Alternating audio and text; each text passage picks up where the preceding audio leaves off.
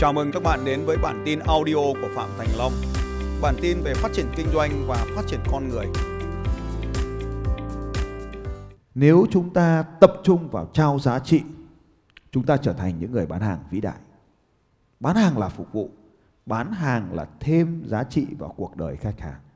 Nếu bạn chỉ tập trung vào tiền, khách hàng sẽ ngửi thấy điều này. Khách hàng sẽ cảm thấy điều này và giao dịch không bao giờ thành công.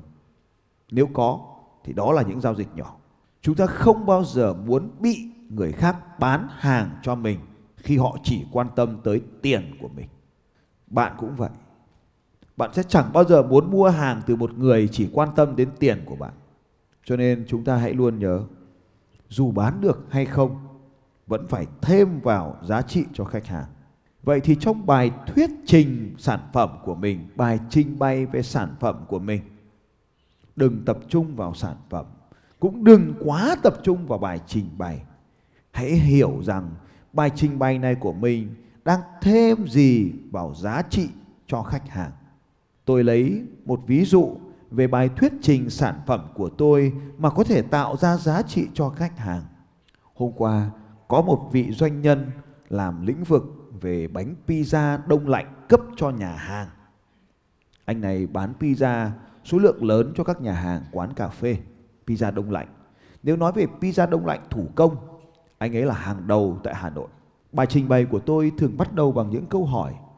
Tôi hỏi anh ấy, này anh, một năm doanh số của anh bằng bao nhiêu? Anh ấy nói khoảng 15 tỷ. Tôi hỏi, thế thì khoản lợi nhuận của anh được khoảng bao nhiêu? Anh ấy bảo khoảng được 3 tỷ. Tôi mới nói với anh ấy, anh có giỏi không? Anh ấy bảo tôi là nghệ nhân.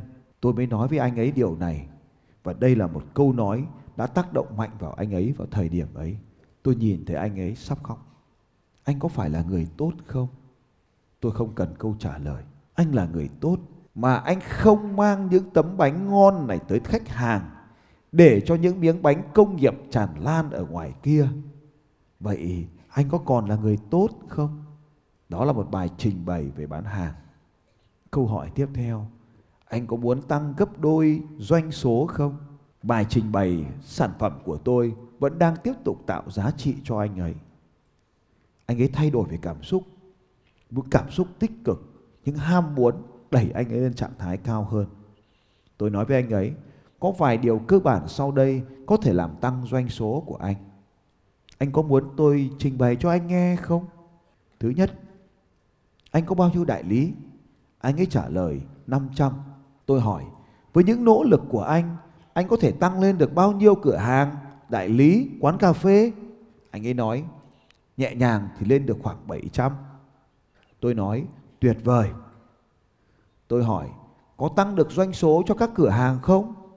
Anh ấy nói, ờ, à, các cửa hàng thì vân vân. Và đấy là tôi đã phát hiện thấy vấn đề. Tôi nói, tôi có thể chỉ cho anh vài cách để giúp doanh số của anh tại các cửa hàng tăng lên không? Anh có bao giờ uống nước ngọt không? Anh ấy trả lời không. Tôi hỏi, thôi cứ giả sử nếu anh uống nước ngọt, anh sẽ gọi từ gì? Anh ấy nói Coca. Rồi một người bên cạnh nói Pepsi. Vâng, Pepsi và Coca đã được thay thế cho từ danh từ chung là nước ngọt. Vậy thương hiệu của anh là gì? Anh ấy đọc cái thương hiệu của anh ấy. Vậy anh cần phải làm thế nào đó để khi người ta vào thay vì gọi pizza, người ta phải gọi thương hiệu của anh. Lúc đó anh mới thành công được. Tôi không chờ anh ấy tiếp tục.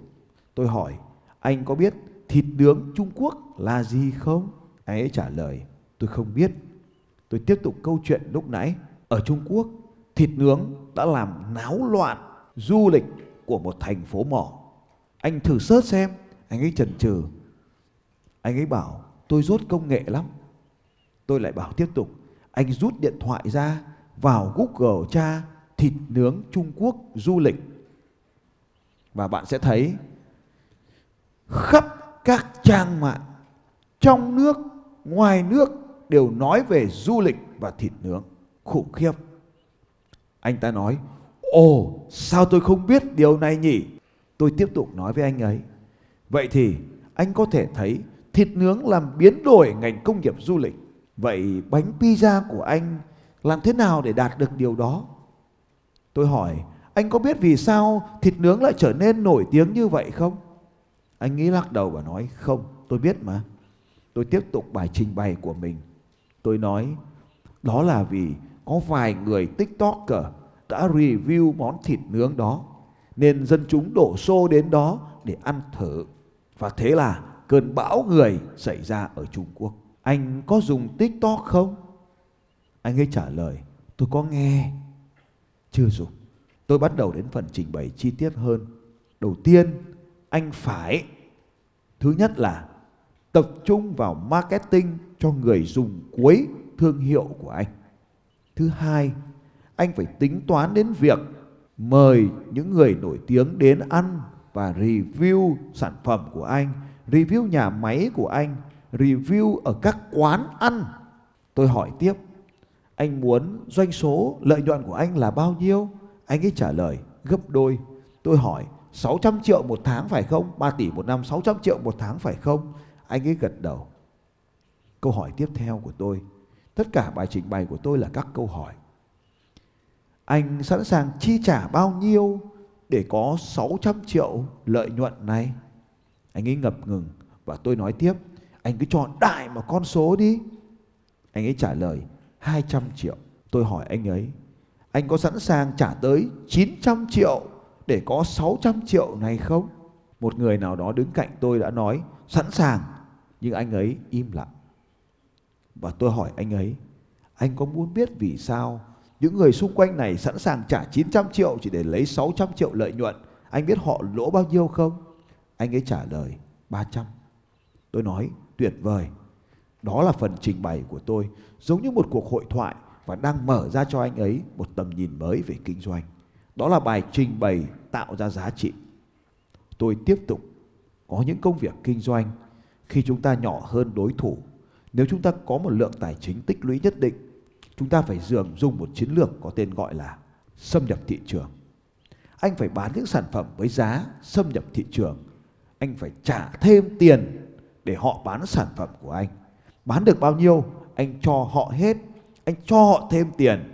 Anh cử người PC đến sự kiện để bán được nhiều hàng hơn. Đẩy đối thủ khỏi thị trường. Anh có tiền để làm việc này không? Anh ấy nghĩ.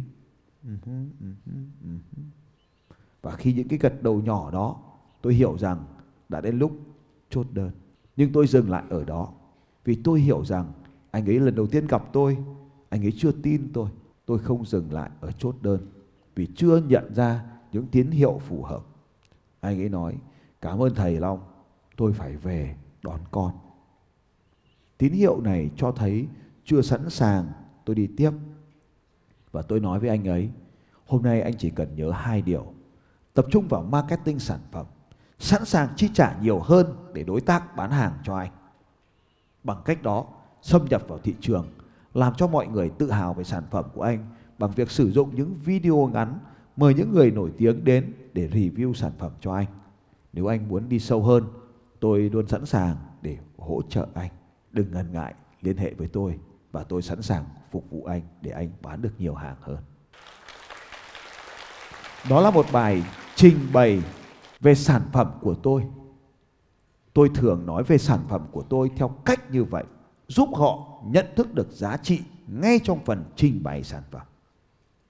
Đó là một cuộc hội thoại dài và đó là lý do tại sao hôm qua tôi về muộn.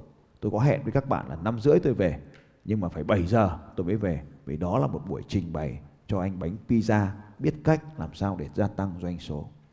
Vậy thì hãy luôn nhớ cho dù là bài trình bày sản phẩm luôn phải tập trung vào việc khách hàng nhận được giá trị gì. Vậy thì những hành động cần phải làm. Thứ nhất, khi gặp gỡ một ai đó, hãy tạm thời quên hoa hồng của bạn đi. Quên khoản tiền bạn sẽ nhận được từ khách hàng đi. Tạm thời quên nó đi. Tập trung 100% vào việc cho khách hàng nhận được giá trị. Làm thế nào làm được điều đó? Hãy luôn nhớ điều sau đây trở thành người cho đi lớn nhất trong thị trường của bạn. Không phải trở thành người bán được nhiều hàng nhất, trở thành người cho đi lớn nhất. À, cái chỗ này phải hiểu nghĩa đen, đừng hiểu nghĩa bóng. Nhiều người về mang hết hàng hóa trong kho cho mọi người. Và thế là trở thành người phá sản nhanh nhất trong thế giới của mình. Người cho đi các giá trị không có nghĩa là bạn phải mang sản phẩm hàng hóa, dịch vụ của mình cho người khác mà ở đây là những giá trị bạn mang lại thông qua quá trình phục vụ họ phải là những giá trị lớn nhất mà đối thủ không thể mang lại được Xin chào các bạn và hẹn gặp lại các bạn vào bản tin audio tiếp theo của Phạm Thành Long vào 6 giờ sáng mai.